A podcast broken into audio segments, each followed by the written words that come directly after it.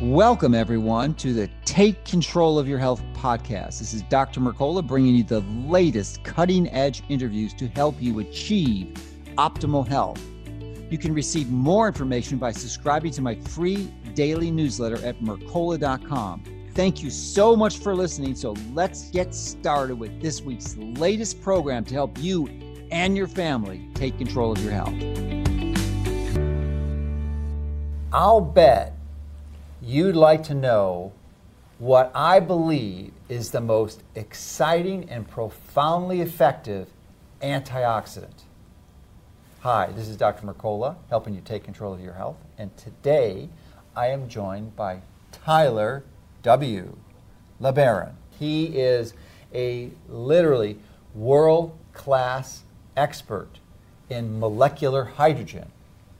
And he did his initial training out in Nagoya University, did his internship out there, and spent a lot, obviously, in Japan, where most of all this research was done. And the reason why you probably haven't heard of it is because it's relatively new. Most of the landmark papers only came out 10 years ago.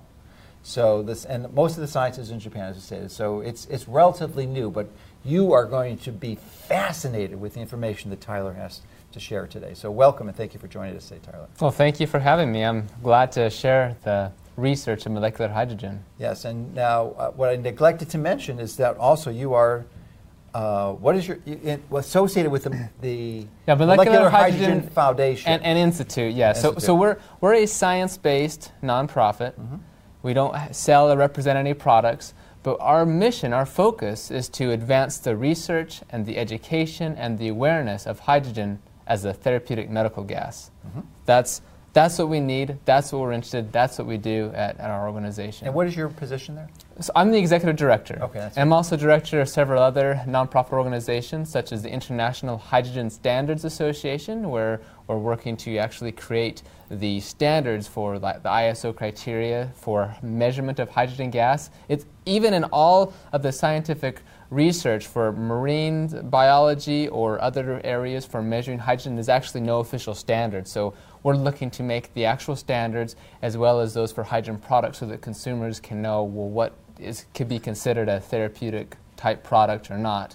I'm also director for the International Molecular Hydrogen Association, mm-hmm. and I'm also involved with the International Society of Medical Hydrogen Research and Biology. All right, so you're the leading forefront of all these organizations. But let's get into the depths now and explain what hydrogen is. Well, before we start that, it might be explained what it's not, because there's a lot of confusion about hydrogen with respect to it being hydrogen ions or pH. Oh, sure. So let's clear up that first, and then we'll expand on the hydrogen and go on what its benefits are. Yeah, absolutely. So first, when we talk about molecular hydrogen, it's just diatomic hydrogen, H2 gas. It has nothing to do with... two hydrogen atoms. Correct. Combined, which is the smallest molecule in the universe. Smaller than oxygen. Yes, by load. Yeah. So that's why it's so bioavailability. It's very small, it's neutral, so it's not an ion.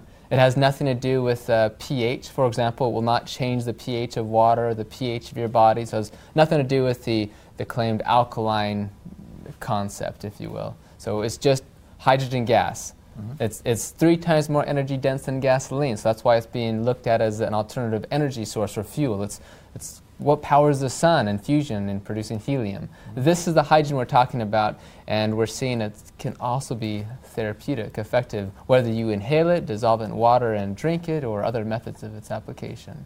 Okay. So how did you first become aware of this and start your journey on becoming a world-class expert in this area? Well, with the hydrogen gas, it was in 2009, and I came across an article published in Nature Medicine. Mm-hmm. And this was significant because Nature Medicine is one of the more reputable or prestigious scientific journals. And this article showed that hydrogen was effective at preventing the brain damage from ischemia reperfusion induced by middle cerebral artery occlusion in an animal model. So basically they just cut the blood supply to the brain, and mm-hmm. that caused brain damage. But inhalation of only 2% hydrogen gas, which is below the flammability level, was effective at suppressing the brain damage and had great effects in the model. And so when I came across this article, I thought, you know, this is really interesting. And it was, and I wasn't, you know, this is a long time ago, and I wasn't an expert, and I'm not an expert by any means. It's so much more to learn. But I didn't have a strong understanding of biochemistry, but there was something that hit me when I read that article that I needed to look into this. Mm-hmm. This is kind of my future. This is what I needed to do.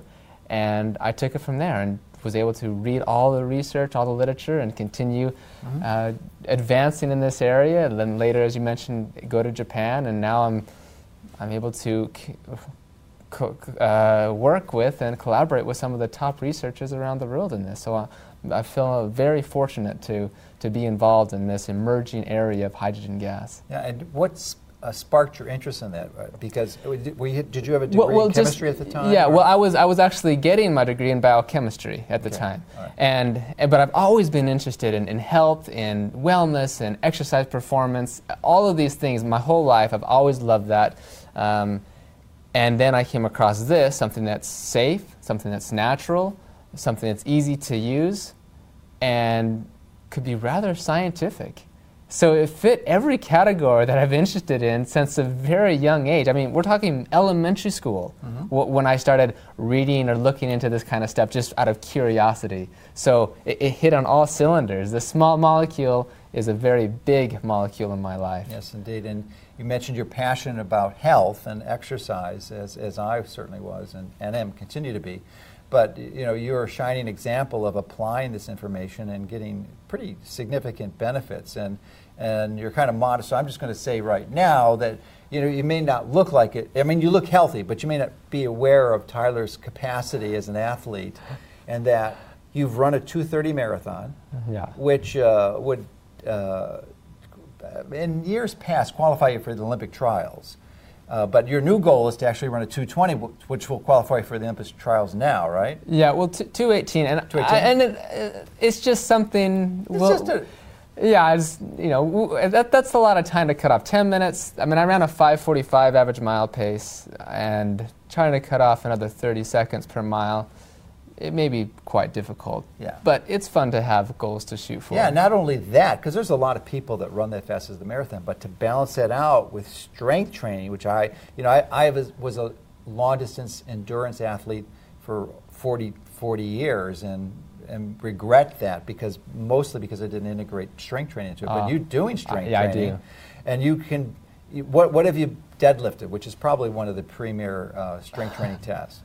Well, I mean, on the straight bar, 420 has been my max. A little bit more on the hex bar.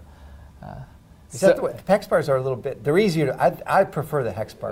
For me, they're a little easier because I have really long legs and a short torso, so I can get under there a little bit better. But in competition, you have to use a straight bar, so I try to focus more on the straight bar. Sorry for the little tangent, but you know, Tyler is an athletic stud. And part of his reason for pursuing this area was his interest in athletics. So, yeah. Before we go into the application athletics, because there are profound applications. I'm excited to talk about that. Yeah, yeah. I want to go into the mechanism of how it works. Sure. Because essentially, it lowers oxidative stress, which is really one of the, along with inflammation, and inflammation causes oxidative stress. And vice versa. Yeah. Right. So they're two of the most fundamental mechanisms for destroying human health. Right. Yeah. So that's why this is so exciting, is that this molecular hydrogen is probably the best antioxidant out there for a variety of reasons. And this is not hyperbole. This is, you'll come to the conclusion after we share this information with you that you'll reach a similar conclusion, I think. So, why don't we talk about the mechanisms? Because there's some confusion. You would think that the hydrogen gas dissociates, knocks off, or is able to neutralize hydroxyl free radicals, which is the premier worst free radical that you could have, mm-hmm. and causes the most oxidative damage. But it doesn't appear to work that way. So why don't you get us up to speed as to what the current thinking is? Sure. And the mechanism.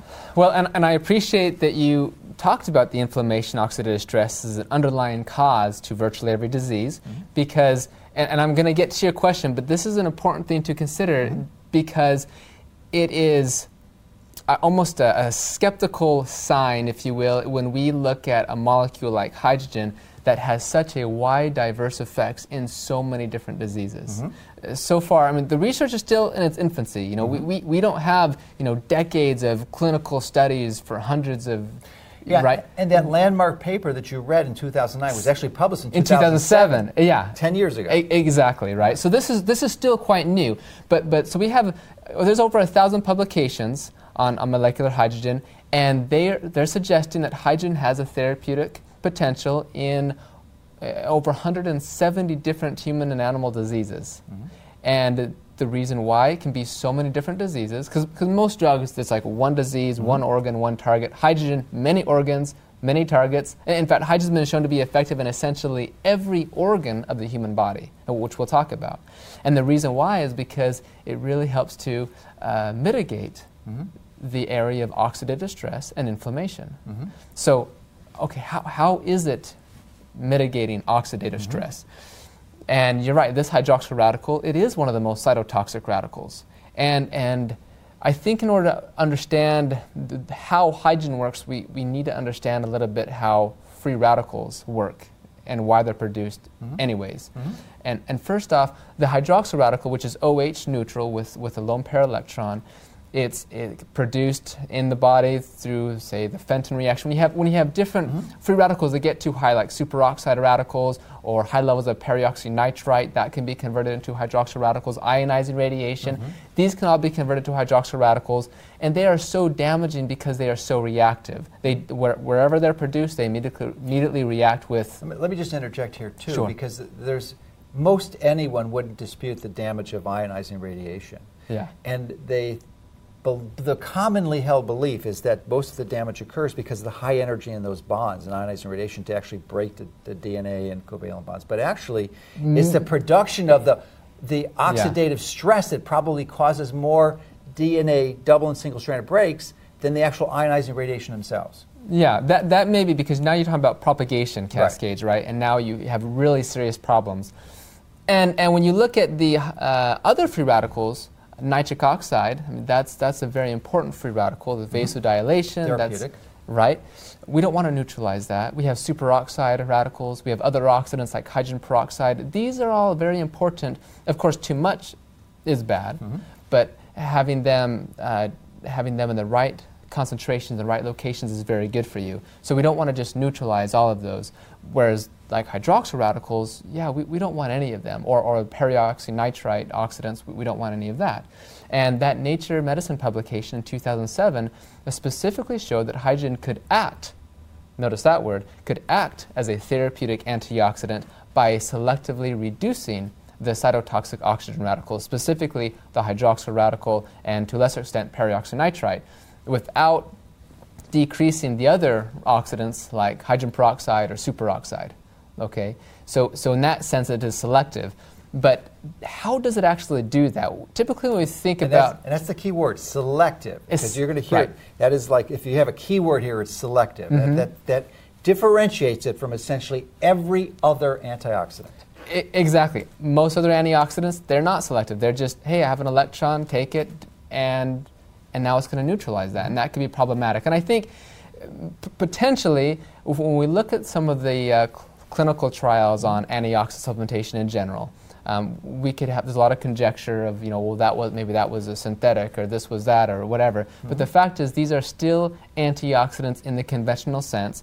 They took high levels of them, and they had to stop the clinical studies because the people taking the antioxidants were dying, getting cancer, lung cancer or prostate cancer or cardiovascular disease faster than those on placebo.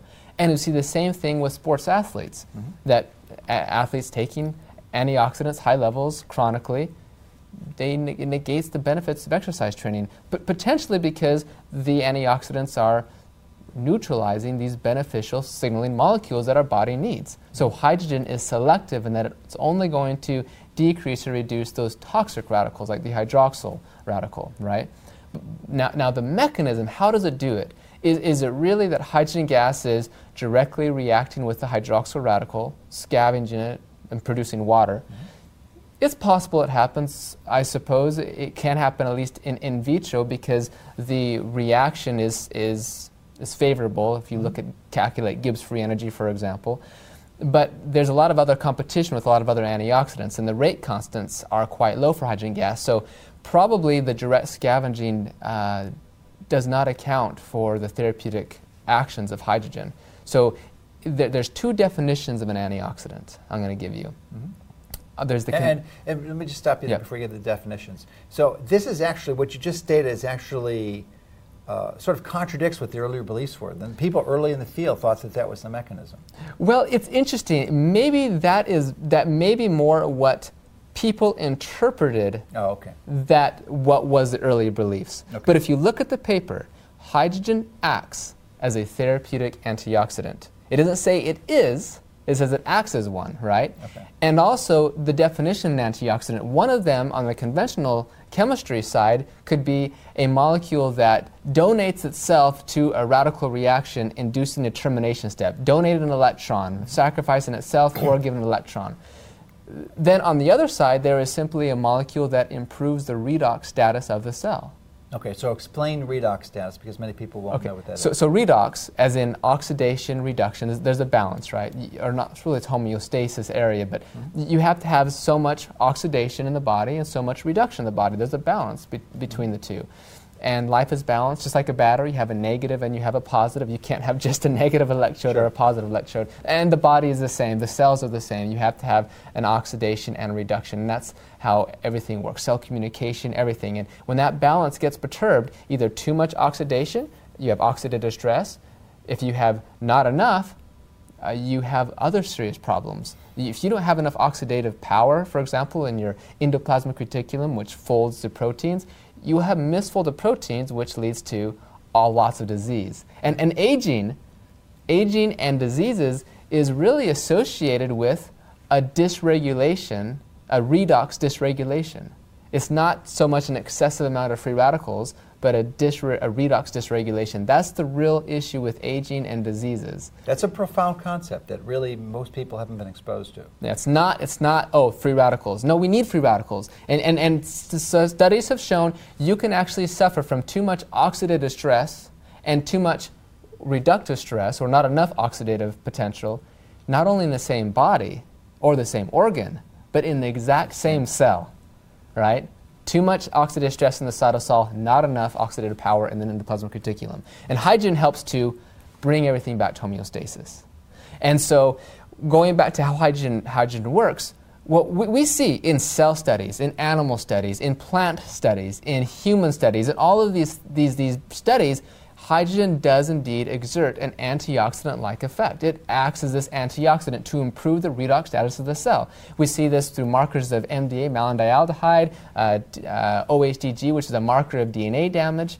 We see improvements in superoxide dismutase, glutathione levels. I could just go on down the list of what we see in clinical studies and other animal studies showing that indeed hydrogen does improve the redox status of the cell when it is needed. How does it do it? It's not done through this conventional radical scavenging activity. It does it through acting like an antioxidant, and does so by selectively, part of the reason, selectively reducing just the cytotoxic radicals. Again, probably not directly reacting because of the competition with so many other nucleophilic endogenous electron donors, right, in the cell. So how does it do this? Well, maybe it's helping to prevent some of the free radicals from being produced. For example, in one animal study, they took these mice and they chronically restrained them in a container so that it would induce cognitive impairments, Alzheimer's basically.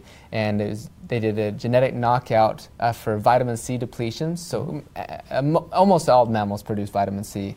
Except for humans, right? Guinea pigs. Yeah, I think guinea pigs and I think bats are also. But they did a genetic knockout so they could suffer from oxidative stress, and they found that the drinking of hydrogen-rich water was very effective at preventing the development of production of superoxide in the hippocampus of the brain. And so when we see other studies with like an allergic type reaction, that hydrogen downregulates the NOx system, NADPH oxidase, which is a complex that produces free radicals, like superoxide radicals. And when they get hyperactivated and chronically stimulated, we have high levels of free radicals and subsequent inflammation that is very damaging to the cell and causes cell death, apoptosis. And so hydrogen is able to downregulate, actually go and downregulate this NADPH oxidase system in other ways to actually prevent these excessive free radicals from being produced in the first place. So that's one. That's a powerful mechanism. One way. Yeah, it's a prevention, right? What's better? It's the best way. Exactly. So that's one of the ways hydrogen can help mitigate and improve the redox status of the cell and thus act as this antioxidant, right?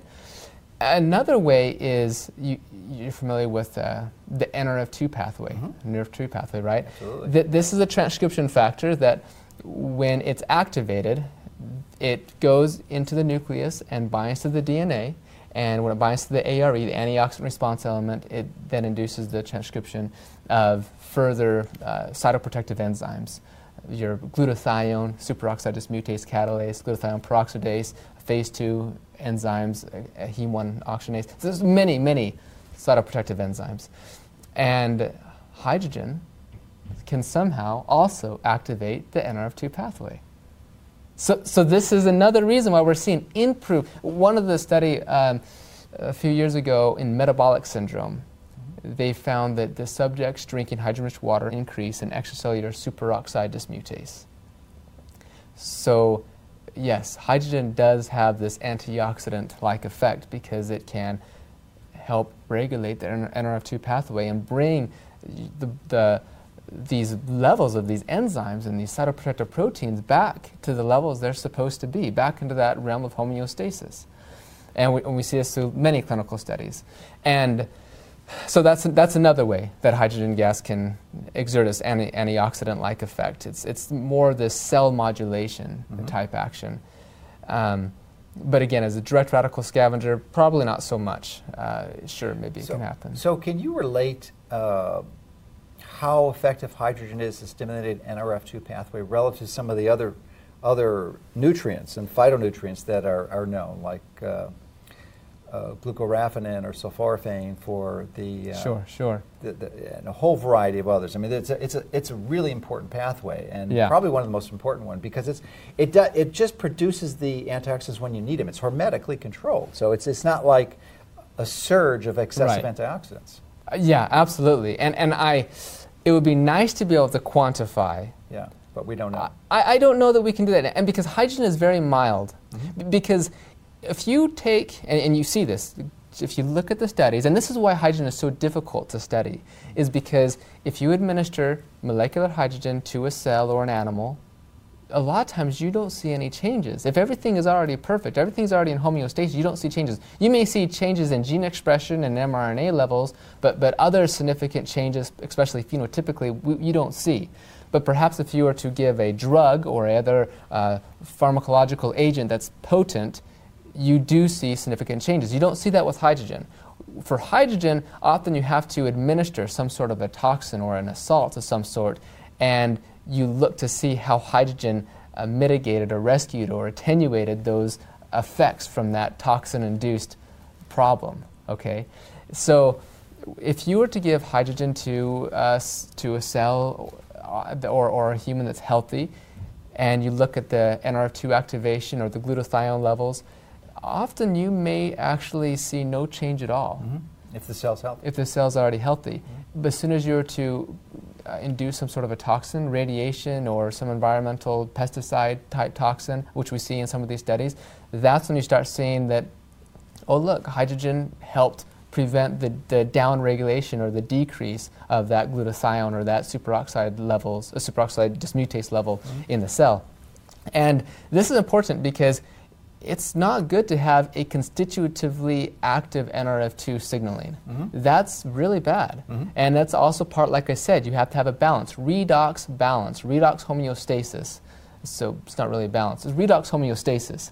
And if you have a constitutively activated NRF2, there's genetic conditions where you can actually have too much of a reductive components that are being produced, and that can lead to various hypertrophy, myocardial hypertrophy, mm-hmm. and other areas.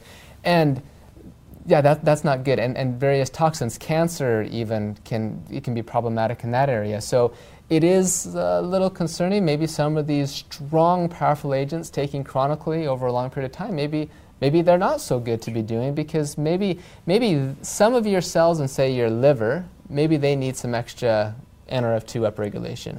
But maybe the cells in your brain or something, maybe they don't need that. Mm-hmm.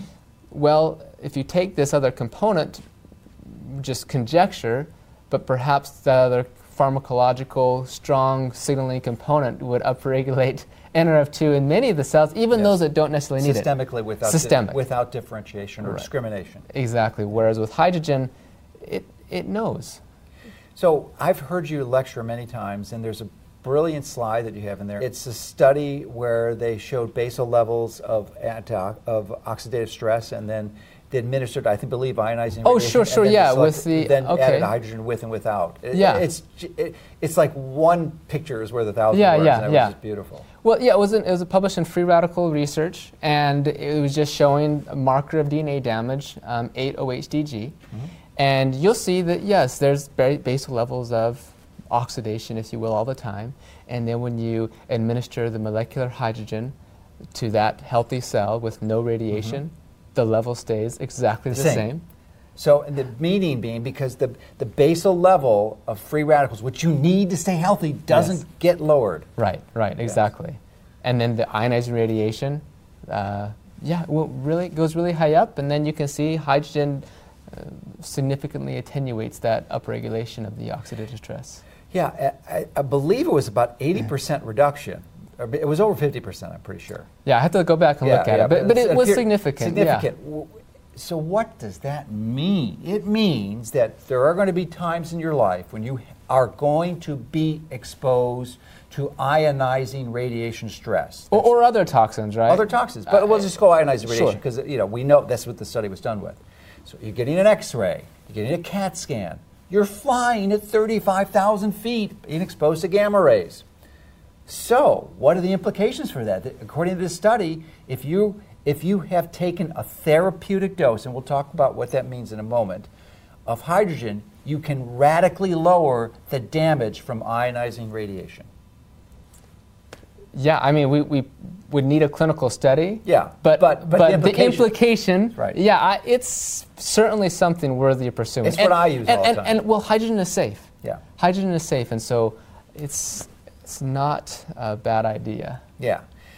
Well, let's talk about its safety because, and then why, just from a historical perspective, why it might be considered beneficial, because we actually make hydrogen gas, or our gut bacteria makes the gas. So there's two areas that I find interesting. One of that is the fact that we're always exposed to hydrogen, mm-hmm. and this does show safety, but it also potentially shows a reason why hydrogen is therapeutic in the first place. Mm-hmm. It's a romantic story when you consider hydrogen, the number one on the element on the periodic table of elements, right? Number one. First element, the Big Bang, however direction you want to take it, hydrogen is considered the father of all the elements. Mm-hmm. It's what powers the sun. Mm-hmm. And then we have life created on Earth, and potentially it started in the deep sea hydrothermal vents, mm-hmm. and hydrogen could have been used as a first energy source that started the genesis of life.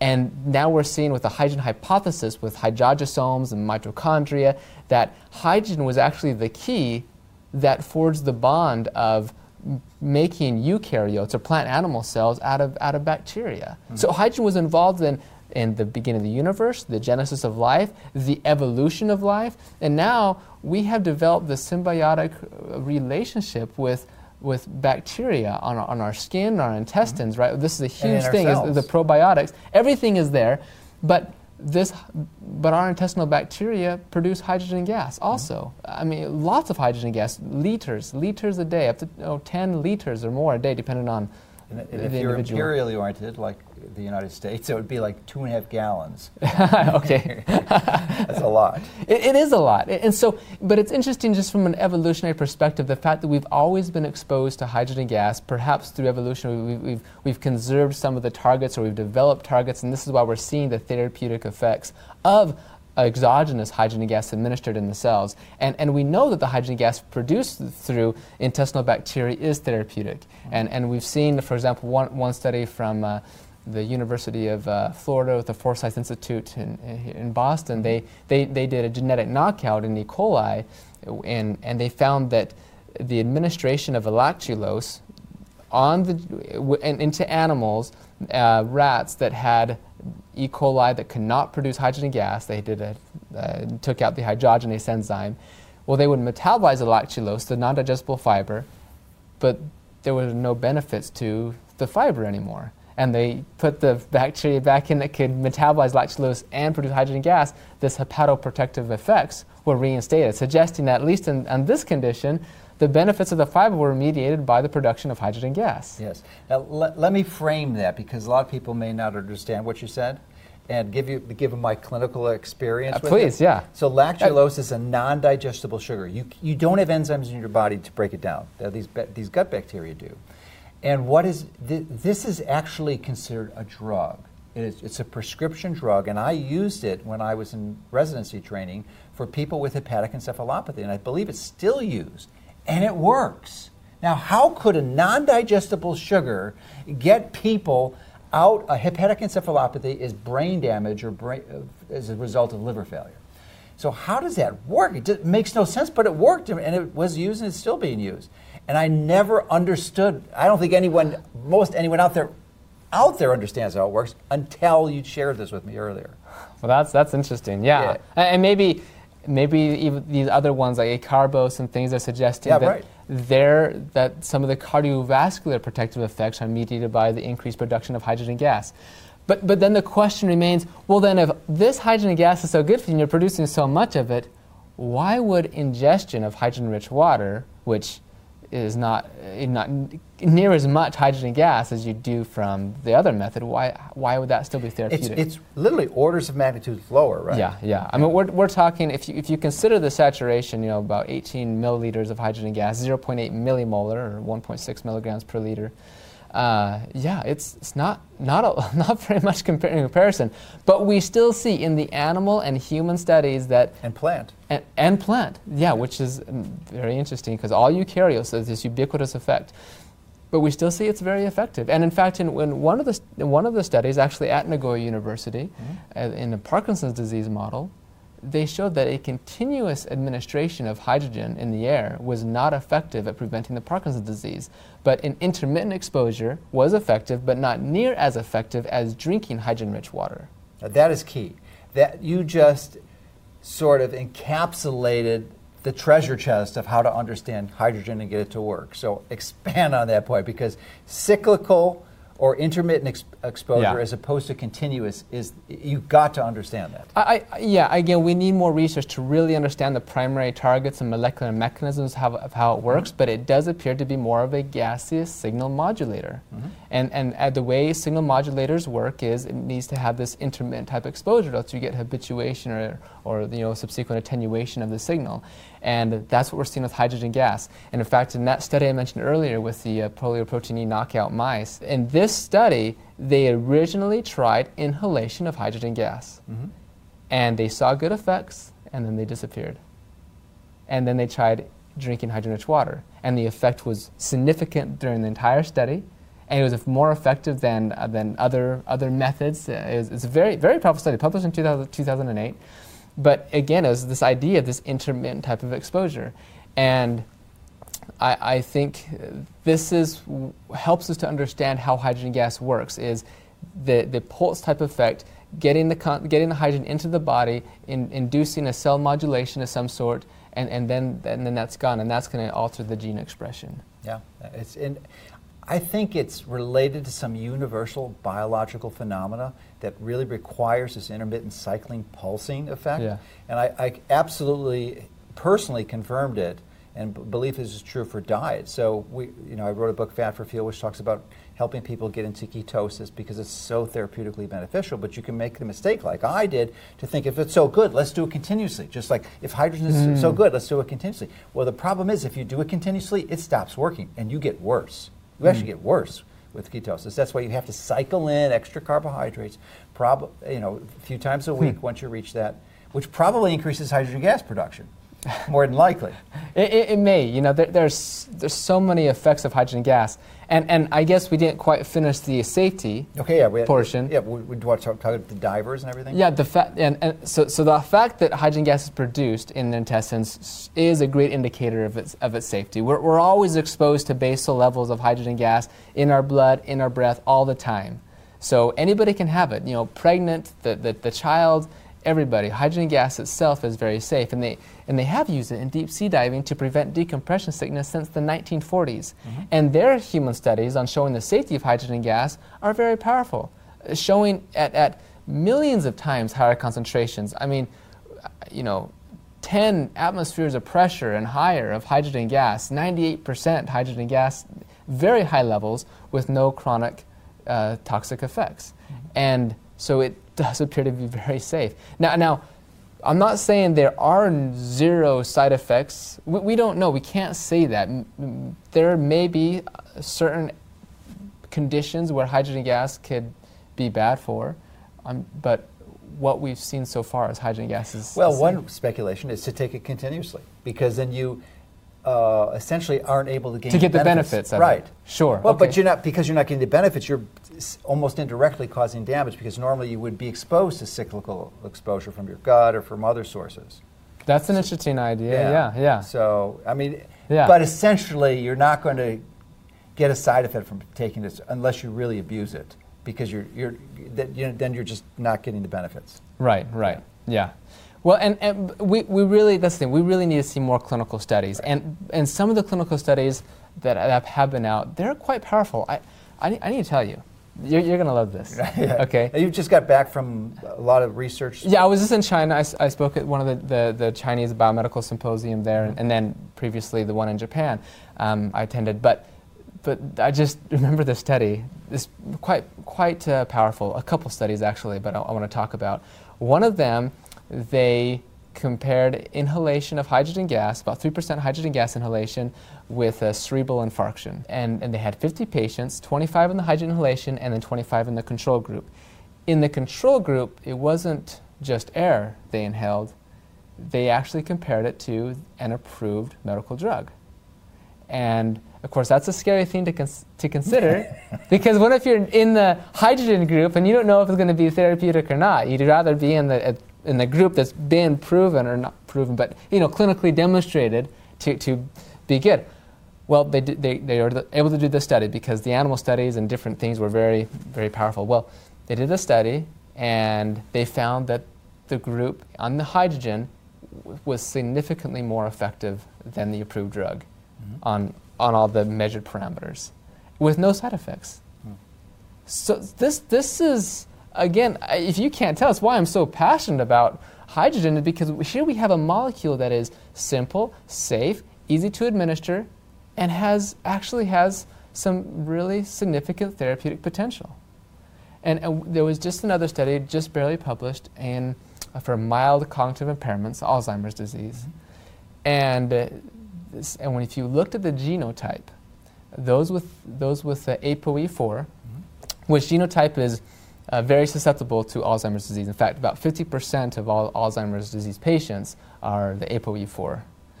And when we look at the effects of hydrogen, drinking hydrogen water, it was a 1-year study, about 100 patients or so. They found hydrogen was significantly therapeutic at helping in this disease. And that's big, because there are no, at least that I know of, there are no approved drugs that are effective for Alzheimer's disease. No, but there's approved strategies, and one of them is... Okay, strategies is different. I'm talking about drugs. Okay. No, there's no question. But it's interesting you mentioned the ApoE4, because I've interviewed Dr. Dale Bredesen before, who's really, I view as one of the world's leading experts in Alzheimer's. Okay. And he gets it at a very profoundly deep level.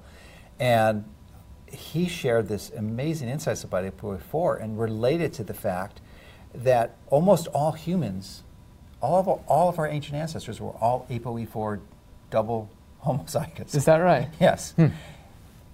And it actually benefits health.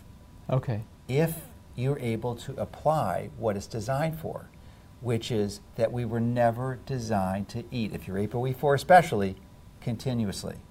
you've got to do fasting. That's interesting. And if you don't fast, you're going to get neurodegenerative changes that progress into Alzheimer's.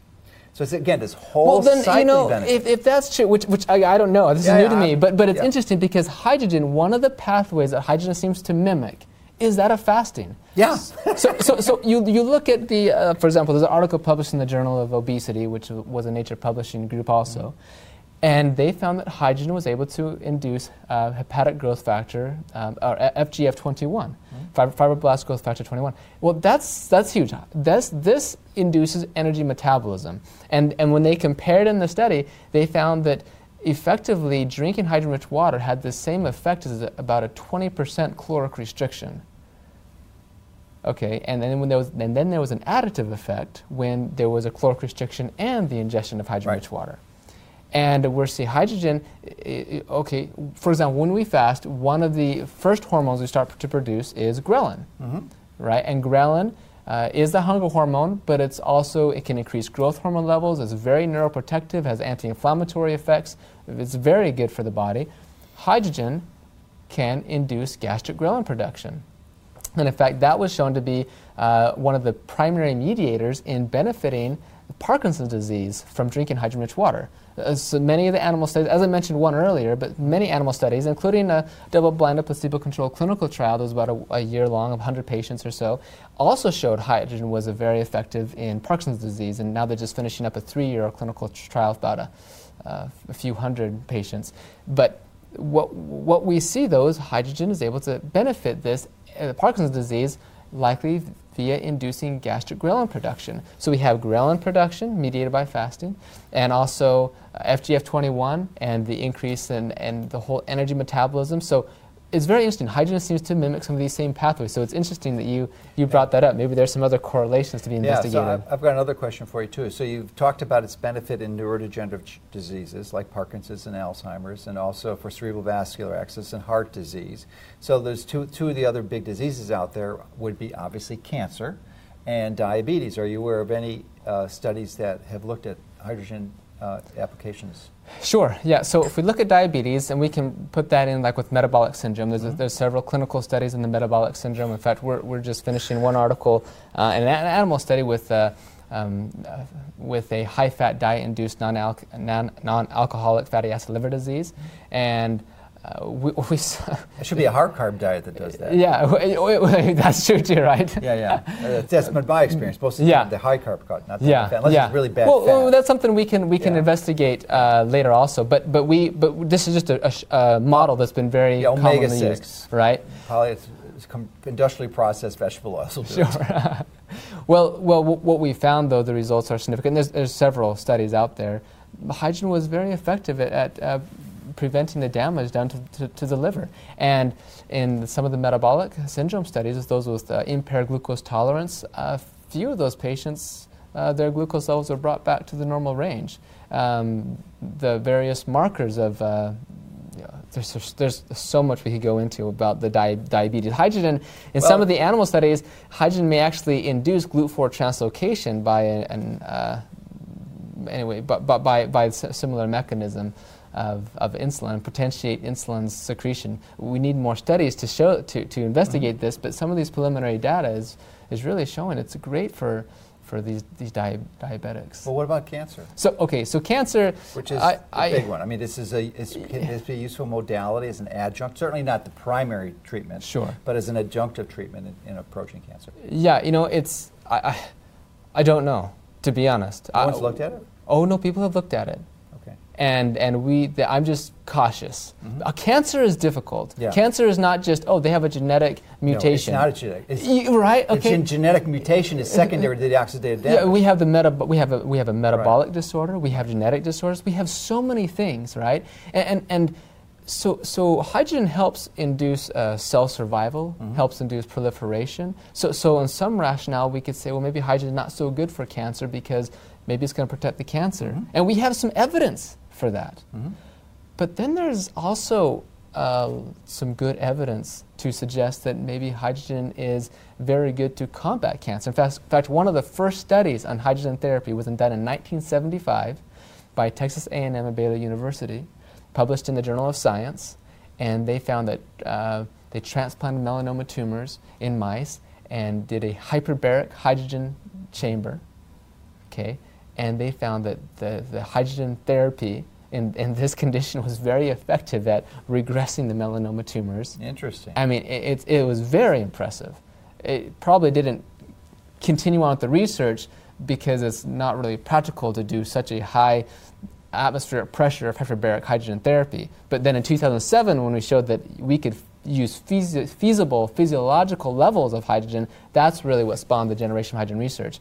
Then there's other studies on. So just at this symposium that I spoke at, there in were China? Yeah, there were probably 3 or 4 other researchers mm-hmm. who talked about their research on cancer specifically, and showing that it had a very good effect at suppressing cancer growth, and we need more research. And one of the clinical studies was done with a radiotherapy on, I think, liver tumors, and they found that hydrogen was least effective at improving the quality of life of the patients and mitigating the toxic side effects of the drugs. So animal studies are showing decreasing the chemotherapy, the side effects of the drugs and chemotherapy, but without altering any of the anti-tumor effects. And so I think what you said may be key, maybe not as the primary treatment. It can't be the primary, right? There's no way. But yeah. But as a secondary or an adjunctive. Yeah.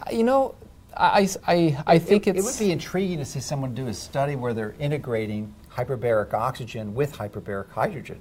Actually, that's kind of being done right now. This because it makes a lot of sense. It's a very good idea. Anytime you want to combine an oxidative type therapy, you want to use hydrogen because you always have damage from an oxidative therapy. The damages, the pros outweigh the cons. Yeah. But hydrogen can help mitigate. Yeah, in fact, I do that almost every day when I'm home. I do an ozone sauna, and before I go into the sauna, I take my hydrogen. Okay. because I want to mitigate the side effects from the ozone. Sure. Get the benefits still. Yeah. So, just to clarify, with cancer, we don't know, but as more of the data is coming out, I'm feeling a little bit more comfortable that maybe, especially when there's no other hope in sight.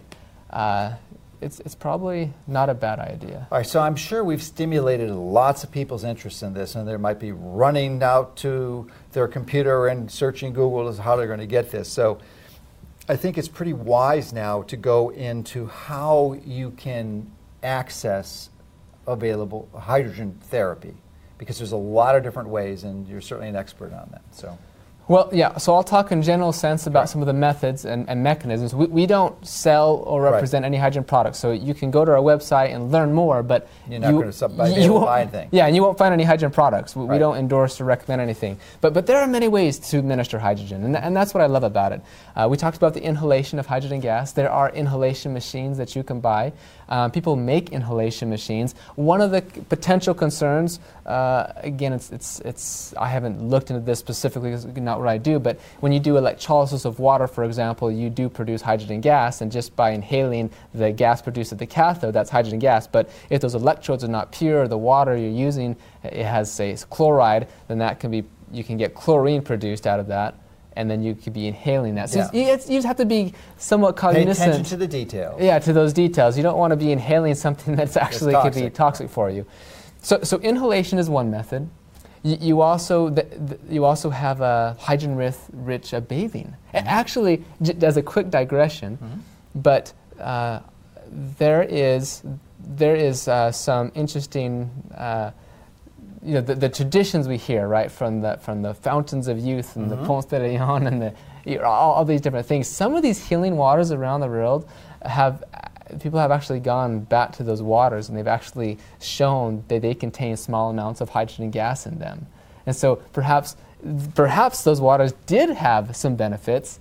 I think they have sulfur too. It's like hydrogen sulfide. Sure, hydrogen sulfide is good for you, and they could just be lacking some constituents like iodine or something. Sure. But it is interesting. Just some of these connections with hydrogen gas could be in there. But bathing in hydrogen water is a great way to do it. And then of course there's simply just drinking hydrogen-rich water. Mm-hmm. And there's a number of ways to do that, whether it's just a tank of hydrogen gas and you bubble it into the water and dissolve it under pressure. And then And then the storing hydrogen in like ready-to-drink cans, for example, or other pouches. Well, this will work, but you can't have hydrogen water stored in, say, plastic containers, because hydrogen is the smallest molecule. It'll dissipate right out of the container. Yeah, and just to reemphasize what you said earlier, one of the reasons why it's so therapeutically beneficial, because it permeates every membrane in your body. There is not a space that it cannot get into. Whether it's your cell membrane, the blood-brain barrier, the mitochondrial membrane, it goes there. Yes. Just nothing stops it. Yeah, it can easily permeate everything. And so if you see, hydrogen water and it's in plastic bottles on the shelf or something, it's not real. Right. That hydrogen is long gone. Right, if there was anything in there. Yeah. And maybe that's a clarification. Some people, when they hear, what do you mean add hydrogen to water? Isn't water already H2O? Yeah, good point. Expand on that. Okay, right. Well, okay, remember, water, the structure of water looks like Mickey Mouse, right? You have the oxygen and then the two hydrogens, and they're attached to the oxygen. They're attached to the oxygen. And like glucose, or sugar, right? It's C6H12O6. There's 6 carbons and there's 12 hydrogens. Those hydrogens are all bound to the carbon or to the oxygen. So completely different molecules of sugar and water, right? But they all have hydrogen. Most compounds have hydrogen in them. Hydrogen gas, like we mentioned earlier, was just 2 hydrogen atoms that are bound together. And that's hydrogen gas. You can take this gas and bubble it, dissolve it into water. It doesn't attach to the water molecules. It doesn't make H4O or H3O or any other enigmatic. That doesn't make structured water. Yeah, it doesn't. Yeah, it doesn't. You don't want to get confusion. Yeah, we don't want to. Yeah, or we don't want to get into any of this other realm, if you will. It's just hydrogen gas dissolved in water. You can take CO2 gas, oxygen gas, and dissolve that into water. It's like sparkling water. Yeah, I mean, okay, why if water already has oxygen gas? Yeah. So can't you? No, water already has oxygen. So can't you just breathe water? Of course not, because the oxygen is tied up with the other bonds, right? Same thing with the hydrogen. So it's the hydrogen gas. So you can take the gas, dissolve it into water, and then you can drink it. Or bathe in it. Or bathe in it, or do an intravenous hydrogen-rich saline injection. And there's a hyperbaric hydrogen therapy, which actually, I was in Japan earlier this year, and there is a hyperbaric hydrogen chamber that has been developed. Oh, nice. And so if you can go in there and do a little session. I'm not sure on how it compares therapeutic-wise, but there's so many ways. Because it is flammable. Well, it's only flammable above a 4.6% concentration. Oh, okay. And so doing... Yeah, but hyperbaric... so you can have hyperbaric at less of a... At less, exactly. Okay. So if you look at the molar ratio, right, so it still may be okay. So it's interesting. When we think of flammable, we think of the Hindenburg, which is hydrogen. Yes, exactly, exactly. And one thing I'll say, you can measure the concentration of hydrogen gas, and you can look to see if it's really there. And you don't want to use, for example, there's ORP meters, oxidation reduction potential meters. Those are meaningless when it comes to hydrogen water. Of course, if you measure the ORP of a hydrogen water, you will get a negative number because hydrogen is a reducing agent according to the Nernst equation. It's a redox balance, it's a ratio. But it's not going to measure hydrogen gas. It's very sensitive to pH in that case because it's a redox couple.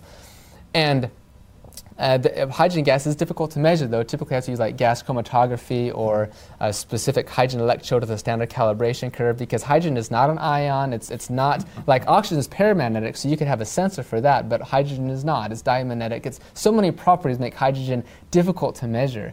But there is the redox titration reagent H2 Blue. Which you can get, H2ScienceInc.com, or other websites. There's so many places that sell. Google, even in Amazon. They sell in Japan. It's in Korea. There's other companies that have their own product. I'm just saying it's something very easy, and you can measure the concentration of hydrogen, and you can see for yourself. Yeah, and maybe just go over in a minute or so what the process is like to actually do it by titration and find out what the concentration. Sure, and there's lots of explanations out there, but briefly, you fill up the water, a little beaker of water, say 6 milliliters of water, of your hydrogen water. Now, if there's no hydrogen gas in there, and you take the reagent, which has methylene blue and a chloroplatinum to act as a catalyst, and you add that in there, if there's no hydrogen in the water, it'll just go blue and stay blue. If there is hydrogen gas in there, and you add the drop in there, it'll turn it from blue to clear. It'll go clear. And then you add another drop. And you keep on adding them stepwise until the solution stays blue, it turns blue and stays blue. And that's called the titration endpoint. And you just count how many drops did it take to get there. And maybe you can discuss the therapeutic ranges or targets with some of these things. Because you've discussed the different routes of administration, but I think it's going to be important to figure out what the dose is. Yeah, well, and I don't know, okay? We don't know what the minimal effective concentration MED. Is. Yeah, what the MED is. And there's so many things to consider because especially when we're talking about a gaseous signal modulator that we're talking about intermittent exposure, right? Mm-hmm. Then we need to have not only an MED, but we need to talk about time scale, a time factor, right? Right. And its half-life. Mm-hmm. And so all I can tell you is what we have shown to be effective or mm-hmm. therapeutic in the clinical studies. Mm-hmm. And so if we look at hydrogen water, the clinical studies have ranged from anywhere from you receiving between 0.5 milligrams to 1.5 milligrams and higher, even 5 milligrams of hydrogen per day. And these ranges appear to be therapeutic. If you get less, maybe for some diseases, for some people, for some conditions, in some circumstances, for maybe a chronic use, maybe it's still effective. But in some cases, you may need a higher concentration. And again, we need more research, but it appears, at least in some of these studies, that a higher concentration or a higher dose is more likely to be effective. Especially if it's intermittent. Yeah, it should be intermittent. I think that's the research is becoming more clear on that. But so IHSA, International Hydrogen Standards Association, that is the current recommendation when it comes to hydrogen products, is you should get 0.5 milligrams of hydrogen. You need to be able to get 0.5 milligrams of hydrogen by consuming no more than 1 liter. Okay, so it has to be, I was going to ask you the volume. Right, okay. And the reason why is because, you could take, I'll just drink 4 liters of this, 0.2 milligrams or something. Well, then maybe if you did that, then that's a very small amount taken throughout the entire day. So the cellular concentration would never go above, say, 4 or 5 micromolar. Well, we need to get higher, maybe 8 to 20 micromolar in order to produce a therapeutic effect. Mm-hmm. And so this is why we're saying, we'll limit it to 1 liter. There's so much discussion going on here, and it's very exciting to be a part of. But we need more clinical research. Sure. And this is actually, I want to talk about the dose in general, because when we talk about 0.5 milligrams or 2 milligrams of hydrogen, the saturation is 1.6 milligrams per liter. Yeah, it doesn't seem like a lot, but actually it's significant. Mm-hmm. And if you have to remember, hydrogen is the lightest molecule in the universe. Mm-hmm. Its molar mass is 2 grams per mole versus, say, vitamin C is 176 grams per mole. Mm-hmm. So it's a lot lighter. And so when you compare at a molecule to molecule or mole to mole, it's a lot. And to do a quick comparison, a saturated liter of water with 1.6 milligrams per liter actually contains more molecules of hydrogen than there are molecules of vitamin C in a 100 milligram dose. Mm-hmm. So there actually is significant. And if we look at other biomolecules, some molecules operate effectively at a nanomolar range, mm-hmm. but we take hydrogen, we're still at a micromolar range. So it's enough, but most importantly, we do see the therapeutic effect in the animal cell and clinical human studies. And what do the studies suggest with respect to the half-life and the timing of the dose and the frequency? Okay, sure. So in terms of half-life, once you, for example, if you were to drink hydrogen-rich water, depending on the dose that you take in, you're going to reach a peak blood level and breath exhalation, because hydrogen, when you consume it, it goes into the stomach and absorbs into the blood, and then it gets pumped to the heart and to the lungs, and you exhale a lot of the hydrogen gas out. And you see that peak in anywhere between 5 to 15 minutes.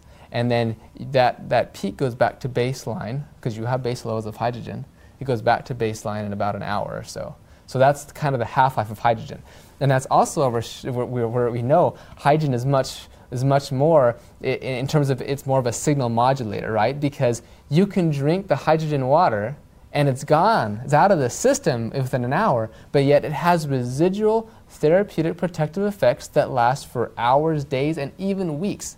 One of the studies in rheumatoid arthritis, a double-blinded, randomized study, is small, but they found that drinking hydrogenated water is very effective for the disease. And now they're doing a very large study of 170-something patients that they're getting ready to do. But it was very effective. And in this study, they found that hydrogen, and actually with those with early onset rheumatoid arthritis, they had a remission of the disease. That's interesting. And during the washout period, they saw, so no one was taking hydrogen during this time. When they continued to monitor, they actually continued to see improvements in the disease for an additional 4 weeks. That is odd, because just from what you shared about the mechanism, it doesn't seem like that would do that, because it seems to be targeting oxidative stress and inflammation, whereas in that scenario, you're actually targeting the actual mechanism of the cause, the foundational cause. Because you're targeting gene expression. So by taking hydrogen within 3 days, we see increases in PGC1-alpha, for example. Mm-hmm. PGC1-alpha is mitochondrial biogenesis. That's a huge, the huge area. But we see decreases in like NFAT, for example, or there's so many different transcription factors hydrogen operates on. So if we start to alter the gene expression, then some of these changes as a signal modulator can last for quite some time. So we get those residual effects. And this is what I'm very excited to see the clinical studies. And I'm happy to hear that, but I just don't want to give people a misimpression this is a magic bullet. So this isn't, just as in cancer, it's an adjunctive factor. Right. It's to be done synergistically with other things that we know are beneficial to produce health and address disease. I think that's critical, because hydrogen it's not, in my opinion, for example, you can't say hydrogen is a powerful antioxidant. No, you can't. The reason why hydrogen is so good is because it's a weak antioxidant. It's a humble molecule. Okay, it's very mild, and it's able to go in and slowly do things. And when you talk about doing a lot of things, you make these small and simple things are great things brought to pass, right? Yeah. And that's how hydrogen works. So. You've provided a load of information to intrigue and excite people about this really highly beneficial adjunct to their health. So I'm wondering if you could provide some recommendation or words of caution, perhaps, with respect to anyone out there who's really motivated and wants to get this and starts hopping on Amazon looking for hydrogen. So what would you advise? Well, first off, the research is still in its infancy. There's so much more we have to do. We don't have hundreds of years of clinical studies that are just long-term. We have preliminary data. We have some pretty neat human studies. We need more. So we're not saying this is the cure-all, this is the end. We need more studies. We still have not proven the actual mechanisms. This being worked on. I happen to know some confidential information. Very excited about it, but these are not published. We don't have this data yet. We haven't proven exactly how it works, which is okay. There's lots of pharmaceuticals that we know have this effect, but we don't know how they work. When I went to medical school, they did not know how aspirin worked. Exactly. We do now, but didn't when I was in school. Exactly. So it's okay, but we still don't know many things about hydrogen. We still need a lot more research. And so that's one thing I caution is don't be thinking, like you said, this is some miracle thing that's going to cure everything, and we don't know. We need more research. It's just very exciting. We're on the cutting edge right now. And the second thing is there is a lot of scams. It's a big market, and so there's a lot of companies trying to come in and, I'm going to make hydrogen water. There's companies who are just selling normal water, calling it hydrogen water, because they think water is already H2O. So they just changed the name. That's not hydrogen. So don't just because a company claims hydrogen or because a company claims a certain concentration, it may not be true. But this is easy to check because you can buy this test. You can buy the test reagent. What is it again? H2 Blue? H2 Blue, yeah. And then there's another one out of Japan. They make it in Korea. So you can test it yourself. Yeah, you can test it yourself. You should if it's... Yeah, there's once you get to know a certain company, you're able to maybe evaluate, But so that's my second concern is or caution, right? Is just don't jump at the first thing that says hydrogen, the next big thing, right? And then lastly, I just want to reiterate again, that's nothing to do with alkaline water. Yeah, and I was going to thank you. I almost forgot to mention that because, but that was some of the excitement. Alkaline water, essentially, and I've written articles on this, does not work. Yeah. It does not work. It's nothing to do with the pH. If it works, it's due to hydrogen. Well, so why don't you expand on? This is, it is just such an interesting history. So alkaline ionized water. So the Japanese government's very strict. Mm-hmm. Okay, they're stricter than the FDA. In my opinion, the FDA is underfunded, and that's why we have a lot of problems. It's also corrupted. Exactly. That's why it's so corrupted. Well, not saying that's why. There's so many issues.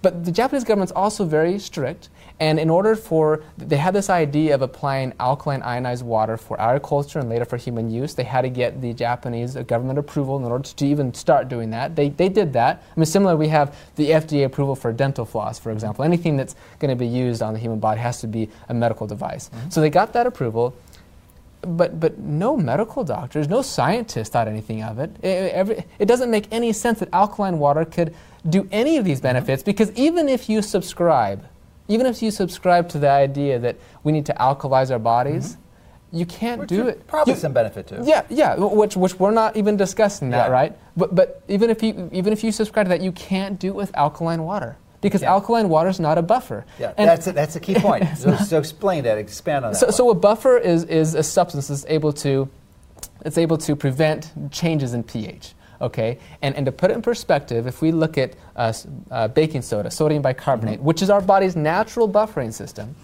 1 teaspoon of baking soda can neutralize the same amount of acid as over 700 liters of alkaline water at a pH of 10. Mm-hmm. So there's which is a pretty high pH. Yeah, it is. And baking soda. Most people are going to drink a pH of 10. And once it goes above pH 10, according to some of the Japanese studies, it's not a good idea, anyways. But and baking soda is a pH of 8.1. Yeah. So it's not a buffer. Right. So what happened in Japan is they had nobody really accepted this idea, but it started growing in the marketplace, and it started getting a lot of press, especially in the 80s. Mm-hmm. It started getting a lot of press. And because people were receiving these anecdotal benefits, like, what, I'm getting this and this. So they started doing this research in the 90s, and also in Korea in the 90s started doing research, and they found this water, this alkaline ionized water, electrolyte-reduced water, appeared to have some sort of antioxidant and anti-diabetic and anti-cancer effects. And like, how is this possible? The researchers didn't know. Read the studies. Yeah. They really didn't know. They were just saying, this is what we're finding in the research. Right. But then, of course, as the market grew, well, they had to explain something. And so now there was this whole idea of this microclustering idea, or this free electrons in the water, or the negative ORP, or this alkaline benefit alone, or so many different ideas that were propagated through marketing, but were never scientific. Never validated. Never validated. The scientists themselves never said that. Continued to do some research, and then what happened was that article in Nature Medicine was published in 2007. Yeah. So now some of these other researchers saw that publication, and they thought, hey, when you do electrolysis of water, by definition, you produce hydrogen gas. What if hydrogen gas is responsible for as a therapeutic agent?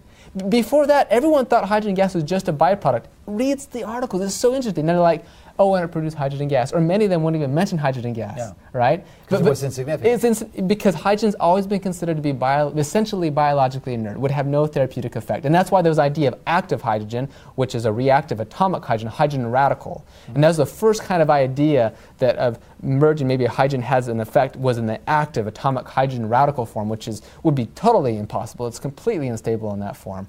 But anyways, some of these other researchers, they're like, okay, well, that's a simple study to do. So we have Dr. Lee from Korea. He is the pioneer researcher in alkaline ionized water from the 1990s. He's one of the first persons to show these effects. He's also one of our advisors. Mm-hmm. You can look him up on our website. You'll see where he started, MD, PhD, and all this. And he started looking at this. Well, he did the research, and he found, hey, when I take alkaline ionized water and I remove the hydrogen gas from the water, even though the pH is the same, even though all these things, ORP and everything, the benefits are eliminated. Mm-hmm. The benefits were eliminated when you remove the hydrogen gas. The hydrogen gas is responsible for the negative ORP. So you can have a negative ORP, say negative 200, probably won't be therapeutic. And the reason why? There's no hydrogen gas in there. Well, not enough. It's, it's very low level. But anyway, this was shown. He showed it many times, many studies. In fact, our study on non-alcoholic fatty acid liver disease that I talked about, that was originally done by the group in Israel using alkaline ionized water, and they did just like all the studies. They did electrolysis for a couple of hours. They had very high pH, very high negative ORP, all these things. They did the study. Very disappointed because no effect.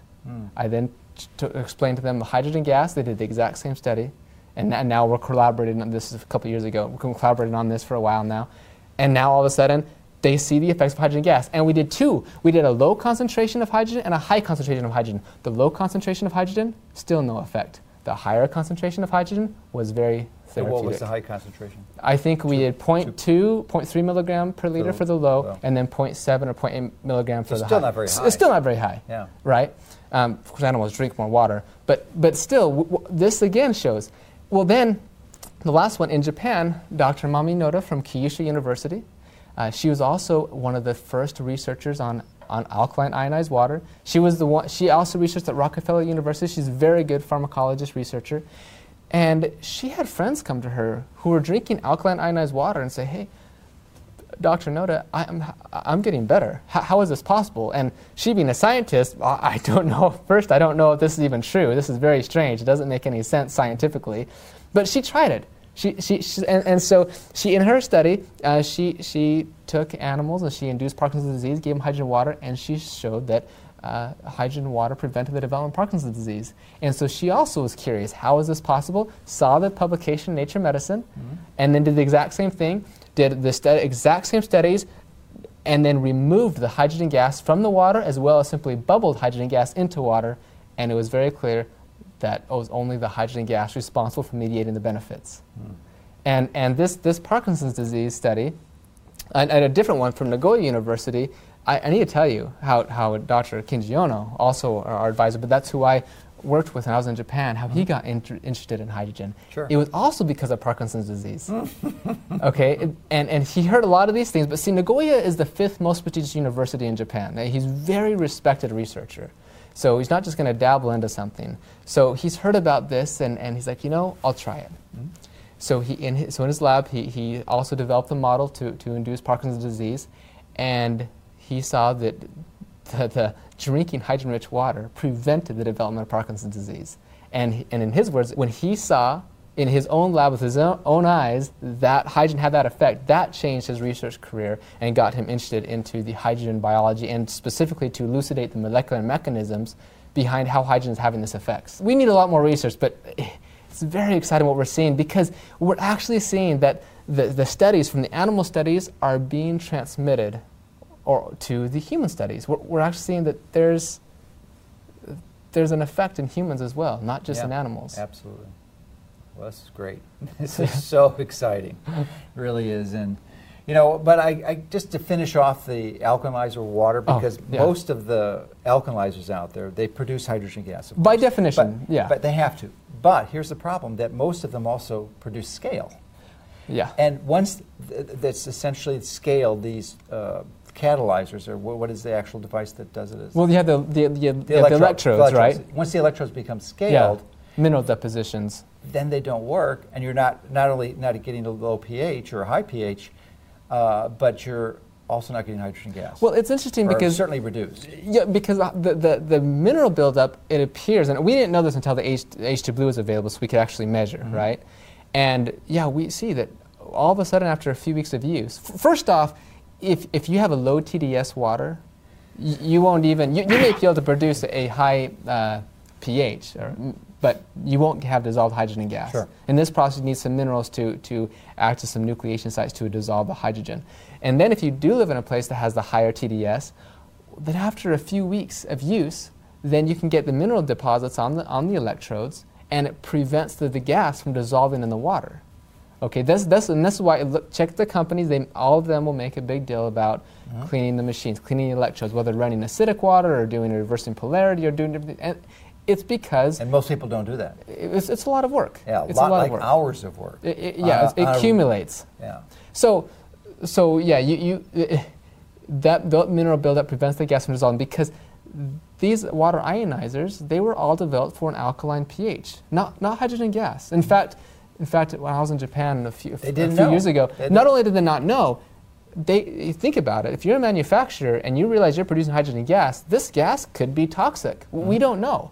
So one of the ideas was actually to produce a machine that had the lowest concentration of hydrogen gas, but yet it's still a high pH, because they wanted to be safe, right? Yeah, yeah. But things are like, you go to Japan, like Nihon Shrimp, or that's one of the Japanese companies. They own the largest market share by 70%, and followed by Panasonic for this area. Mm-hmm. All of them are changing to hydrogen water. They have their specific machines. They're alkaline water ionizers. They make it, okay, pH will not go above, say, 9.5. They had a whole different chamber so they can keep the pH low, increase the hydrogen dissolved concentration.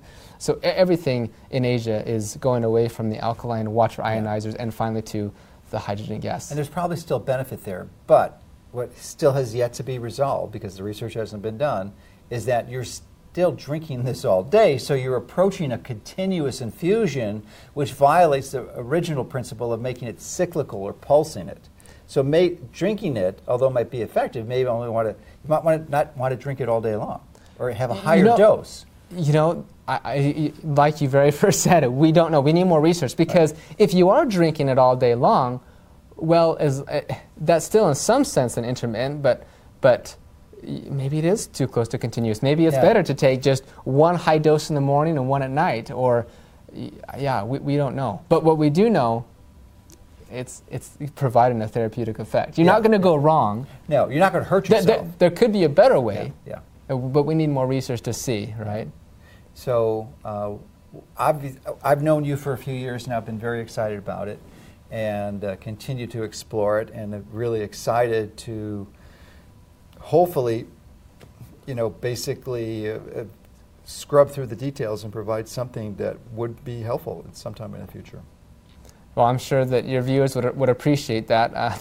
There's a lot of scam products out there, but the research is very promising, and like I say, it's very, very rare that you can come across a molecule that is so safe, but yet has such strong therapeutic potential, right? And a review, of years ago, 2013, by Loma Linda University, their review article then showed that hydrogen had therapeutic effects for the top 8 of the 10 disease causing fatalities listed by the CDC, the Centers for Disease Control. So when you look at something like that, yes, hydrogen merits more research, more investigation, more clinical studies. And that's why I'm so passionate about this, and I'm very excited to see where things end up with the hydrogen research. And again, we are a science-based nonprofit. We're working to advance the research, the education, and the awareness of hydrogen as a medical gas. So you're not going to find products and things on our site, but you will find a lot of information, and we do our best to provide what's going on in the hydrogen area. Well, great. Any other concluding comments? Yeah, I hope that you'll review this video and review the information on hydrogen. And although we have a responsibility as maybe researchers to understand the molecular mechanisms and targets of hydrogen and do clinical studies, because we have a molecule so significant like this and so safe, perhaps it's also your responsibility to share it. To spread the awareness to others, let other people know about it. There are some people who don't have access to medical care that this could really benefit, and there are also those who have access to too much medical care, where hydrogen could help mitigate the toxic effects of most such. Most of the United States. Okay. Absolutely. Well, thank you so much. Thank you. It's been awesome. I'm so glad you were able to trek your way to Chicago in the frigid cold, and we're able to provide some really solid information for our viewers. I appreciate it. Thanks so much for watching. Remember, hit the like and subscribe button so you can get more videos that can help you and your family take control of your health.